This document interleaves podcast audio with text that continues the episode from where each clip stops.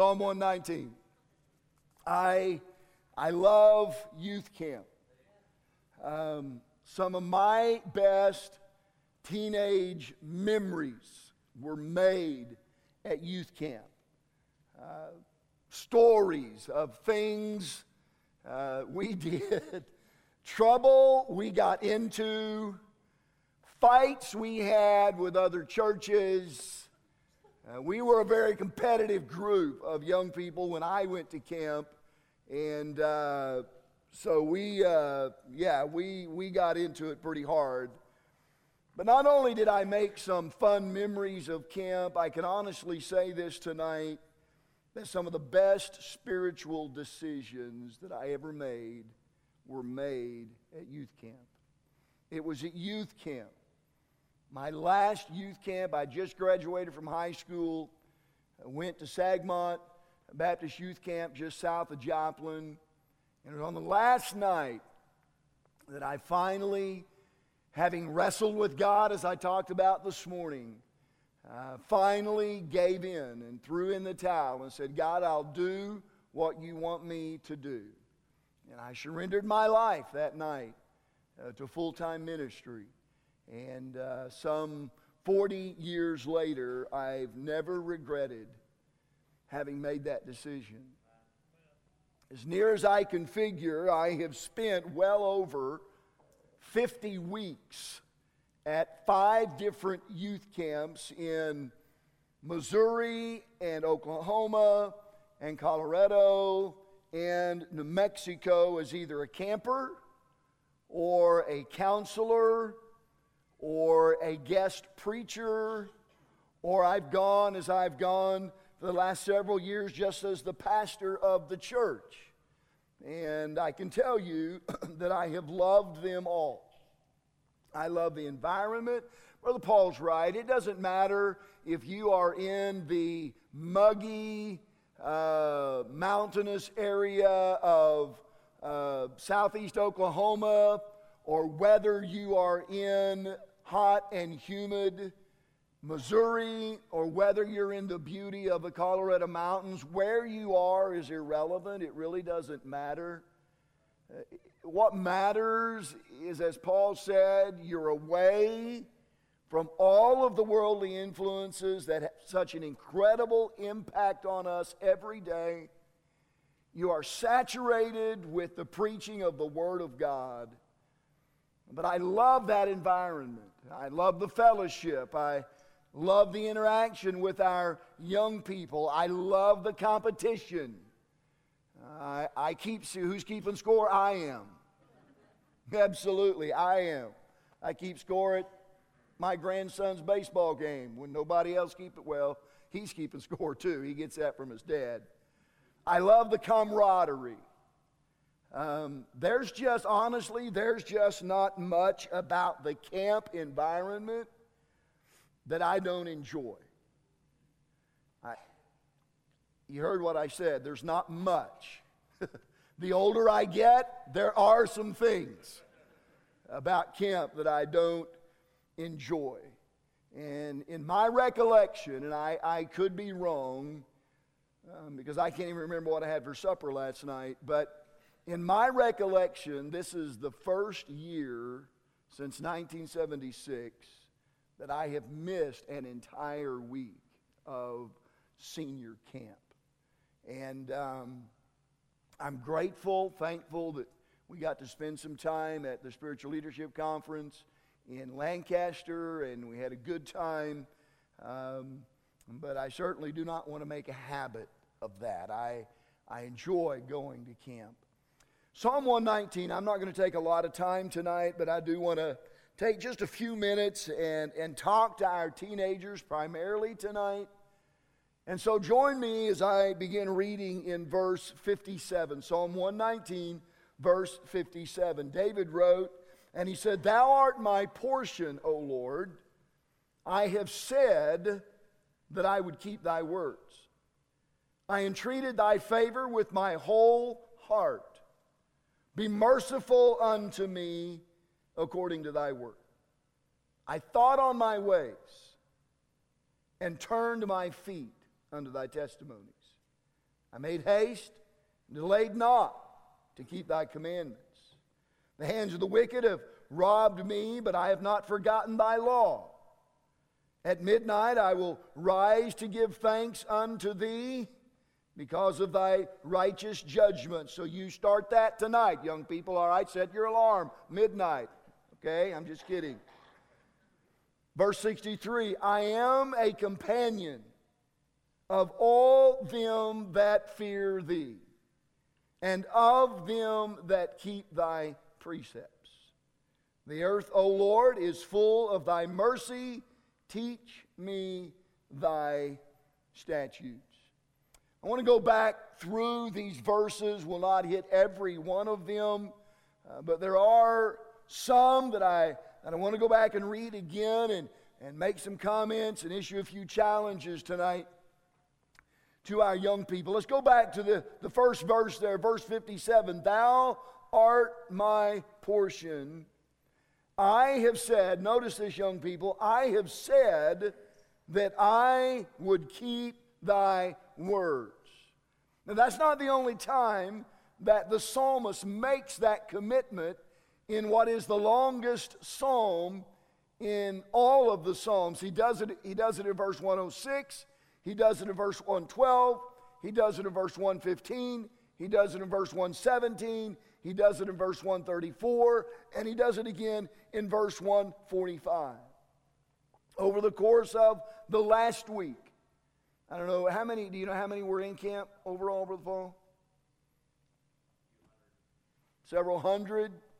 And over the course of, of last week, no doubt, many, many commitments were made.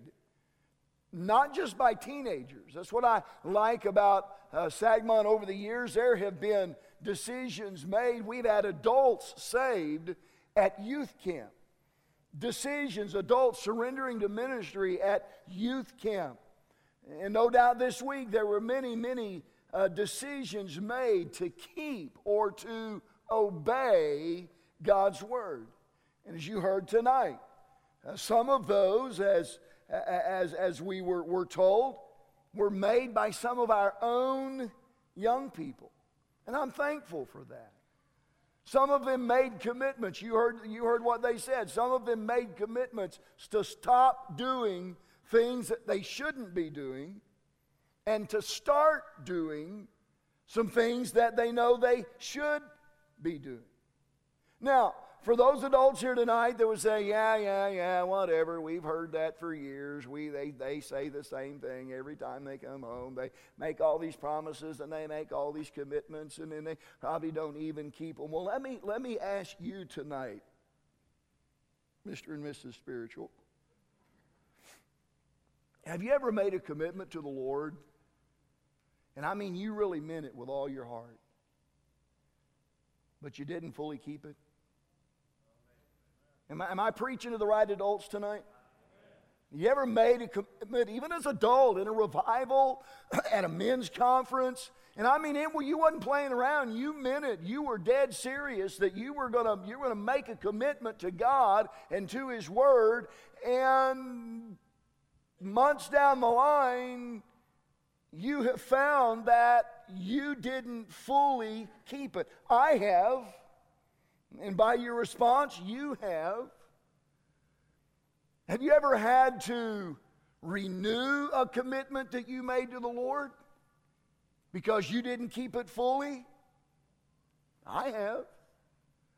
And so did the writer of this psalm who at least six different times made commitments with all of his heart to obey God. But if you look in the last verse of this, uh, of this psalm, you'll find that he didn't always do so good. Look with me uh, at the last verse, uh, verse 176. He said, after all of this, after making commitments on six different occasions, he said, I have gone astray like a lost sheep. Seek thy servant, for I do not forget thy commandments. Listen, the fact that he didn't always obey the Lord like he should isn't good reason to discount the commitments that he made. By his own admission, though he had strayed, God's word and no doubt his own commitment to follow it were on his heart and, and on his mind. Anyone who expects these young people to fully keep every commitment that they made for the next 365 days is being unrealistic. Now, young people don't take that as an excuse to disobey God. Well, the preacher said we, we weren't going to keep it anyway. I'm just trying to be realistic tonight. You ought to try, and you ought to strive to keep every commitment that you made to the Lord last week. So I'm not telling you that it's okay not to. I'm just telling you tonight that if you don't, it's not the end of the world. Try again. And then try again. And then try again until you get it right. There's no one in the Bible except for Jesus who did everything right all the time. Look at verse 59. I love this. He said, I thought on my ways and turned my feet unto thy testimonies. For many of you young people, this was not your first camp experience. And so you know that what I'm about to say is absolutely true. It's easy to live for God and keep your commitments on the mountain. Huh? Absolutely. It's easy. But it's when you come back down and you have to face the, the same world and the same temptations and the same allurements that it becomes more difficult to make the right decision. Well, can I encourage you to, to do this, the same thing that the psalmist did? Look at that verse again, verse 39. I thought.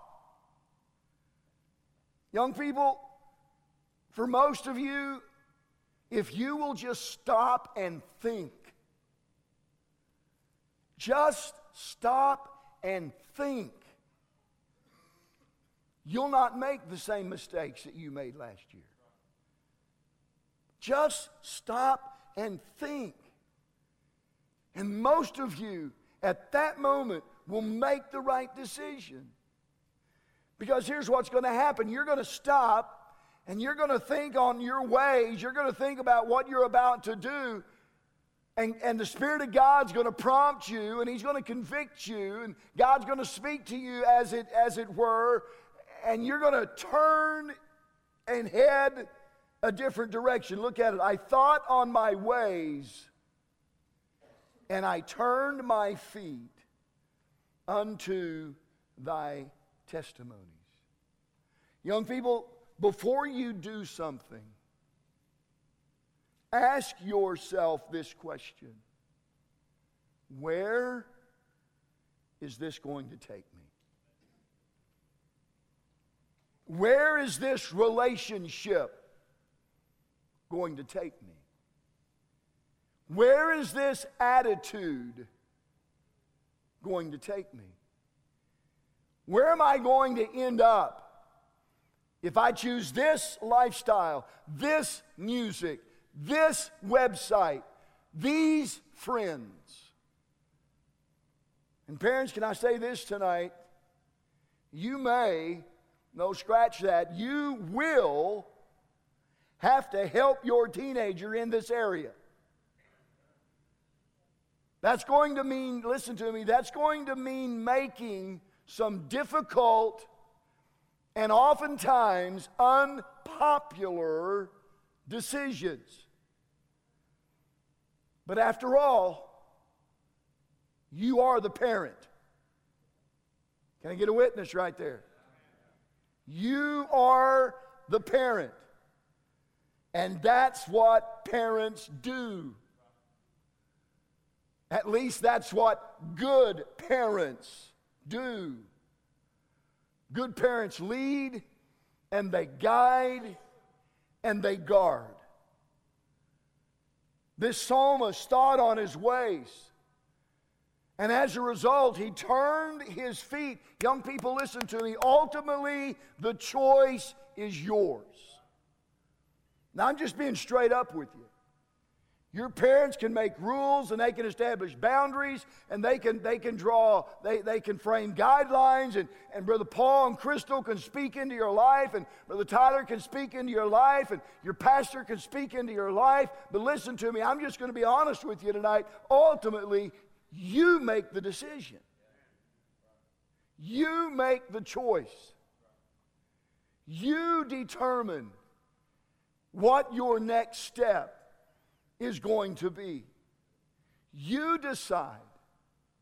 Ultimately, you determine the path of your life. Some of you spoke about the, the things that have happened in your life, and I, I'm privy to many of those things that have happened in your life. But listen to your pastor tonight. That does not have to determine the direction of your life. You know my story. You know my brother's story. You know the home that we grew up in. And at some point, each of us made the decision to go this way. And I'm telling you tonight, you do not have to follow a wrong path. You can follow the right path. You can determine in your heart with God's help, I'm not living that way. And I'm going to live this way. And I'm going to go in this direction. He thought on his ways and, and, and he changed his direction and he turned to God's word. Brother Paul, thank you for the emphasis tonight on the word of God. Young people, this is the answer. Say, preacher, it can't be that easy. Yes, it can. It can be that easy. This is the answer. Keep your finger there. Turn back just a couple of uh, pages to, to verse 11, Psalm 119, verse 11. The psalmist said, Thy word have I hid in mine heart that I might not sin against thee. Look at verse 9. Wherewithal shall a young man cleanse his way? Well, preacher, how can I live right? How can I do right? How can I act right? How can I think right? By taking heed thereto according to God's word. Look at verse 104, Psalm 119, verse 104. Through thy precepts, that's the scriptures, I get understanding. Therefore, I hate every false way. Verse 105 Thy word is a lamp unto my feet and a light unto my path. Verse 128 Therefore I esteem all, listen, I esteem all thy precepts concerning all things to be right, and I hate every false way. Young people, listen, this book is right. I don't care what your friends say. I don't care what your teachers say. I don't care what your coaches say. I don't care what anybody else says in your life. This book is right. And the psalmist said in verse 128 I esteem, I lift up, I value, I honor thy precepts concerning all things because they're right. Look at verse 133. Order my steps in thy word, and let not any iniquity have dominion or rule or power or authority over me. It's all about this book. I know Brother Paul, or at least I think I know Brother Paul, still gives out the, the devotionals every month. So, preacher, I just have a I just have a really hard time being consistent in my Bible reading. Then take the devotional that Brother Paul gives you every month and do those devotions. Parents of teenagers, take that devotional that your teenager gets every every month and use those as a springboard for family devotions. That way, you are being held accountable by your teenager, and your teenagers being held accountable by their parents. I mean, listen, we do everything we can at Fellowship Baptist Church to put the resources you need to walk with God on a daily basis. But that's all we can do. We can just make them available. You have to use those things. Look at verse 60. I made haste and delayed not to keep thy commandments. Teenagers, don't decide you're going to change tomorrow. Change today. Don't decide you're going to obey tomorrow. Obey today. Don't decide you're going to be different tomorrow. Make that decision today. Don't waste the valuable days of your life. Live for God today. Verse 63 I am a companion of all them that fear thee, and of them that keep thy precepts. Look at me. As Brother Tyler says, Give me your eyes. Show me who your friends are going to be in six months, and I'll tell you where you're going to be in your walk with God.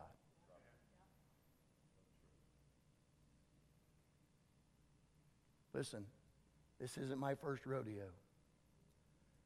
I've watched young people's lives for nearly 40 years, and I am dead on. You tell me who your friends are going to be six months from now, and I'll tell you where you will be in your walk with God. Be a companion of those who fear God and keep his precepts, and you'll be all right. Be a companion of fools, Proverbs 13 20, and you'll be destroyed. Well, Pastor, who are those who fear God? Well, according to the Bible, it's those who hate evil and depart from it. Listen to these verses Proverbs 8 13. The fear of the Lord is to hate evil. Proverbs 16 6. By the fear of the Lord, men depart from evil. Listen, someone who thinks it's okay to go to parties and sleep around and watch pornography on the internet and drink beer, they're not your friend. That's easy to understand. Those who, who disobey their parents and do things behind their parents' backs, they're not your friends. Or at least they shouldn't be because you will not bring them up, they will drag you down. Don't hang out with those who are going to get you into trouble.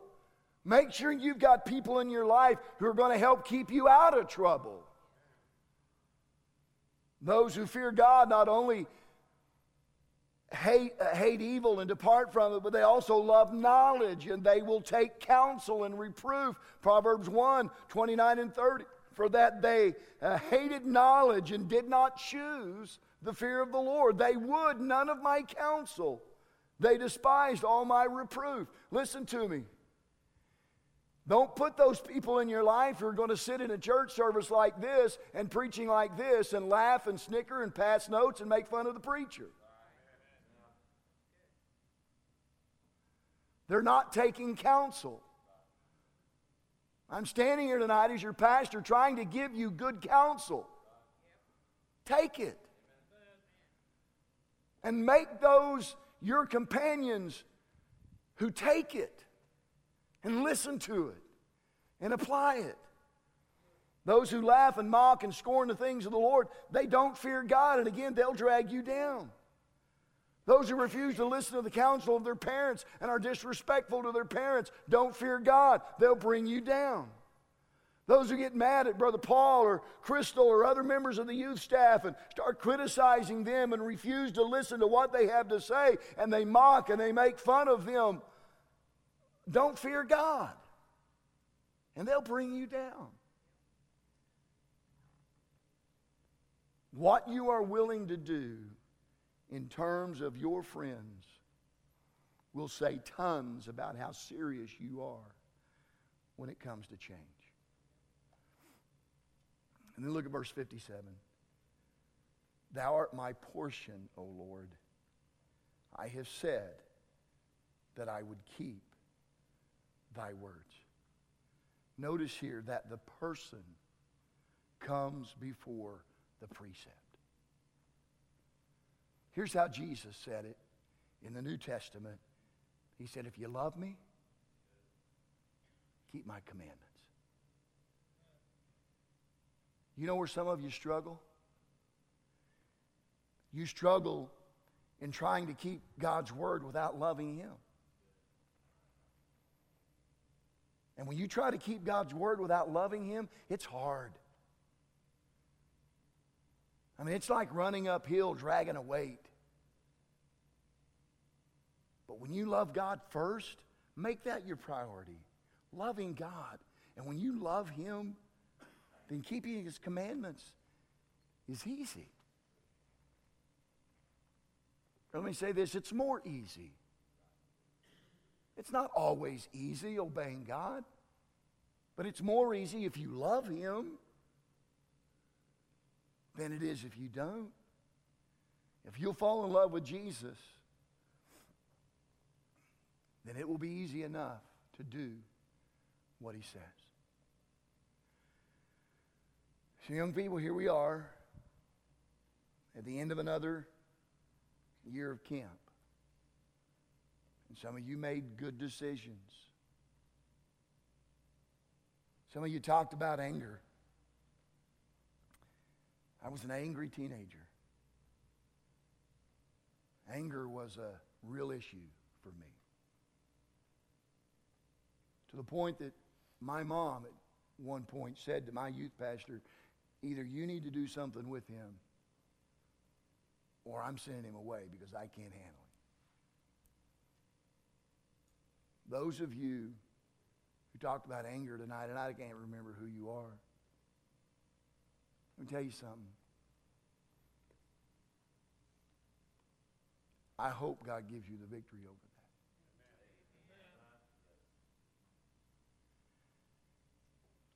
Because I was an angry youth, I took that anger and this is far beyond your years at this point, but you'll get there at some point. You're going to become a parent. And I was an angry parent. And it almost cost me my oldest son. And I'm ashamed of that. I'm thankful that God's given me the victory over that.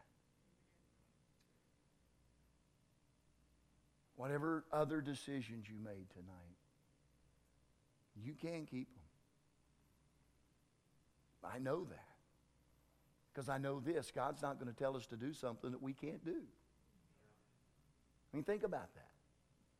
God's going to tell us, hey, you do this. You can't, I know you can't get it done, but I'm going to tell you to do it. That's not how God works. God tells us to do something, He promises to help us get it done.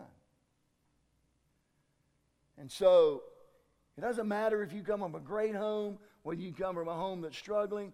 Listen, don't use that as an excuse. You do what God wants you to do. Because you're only responsible for you.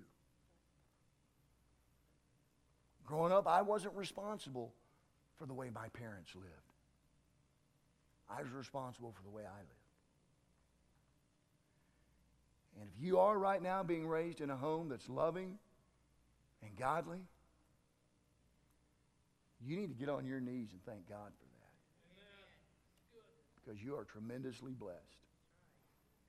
And don't buy into this thing. Well, I, you know, man, I wish I was like him. He, he can go where he wants to, do what he wants to. Man, she can just do whatever. Listen, listen. I was raised that way. And I've told you this before. It was a rude awakening when I got into my adult years and found out that bosses don't put up with that junk. That when they tell you to be there at 9, they expect you to be there at 9.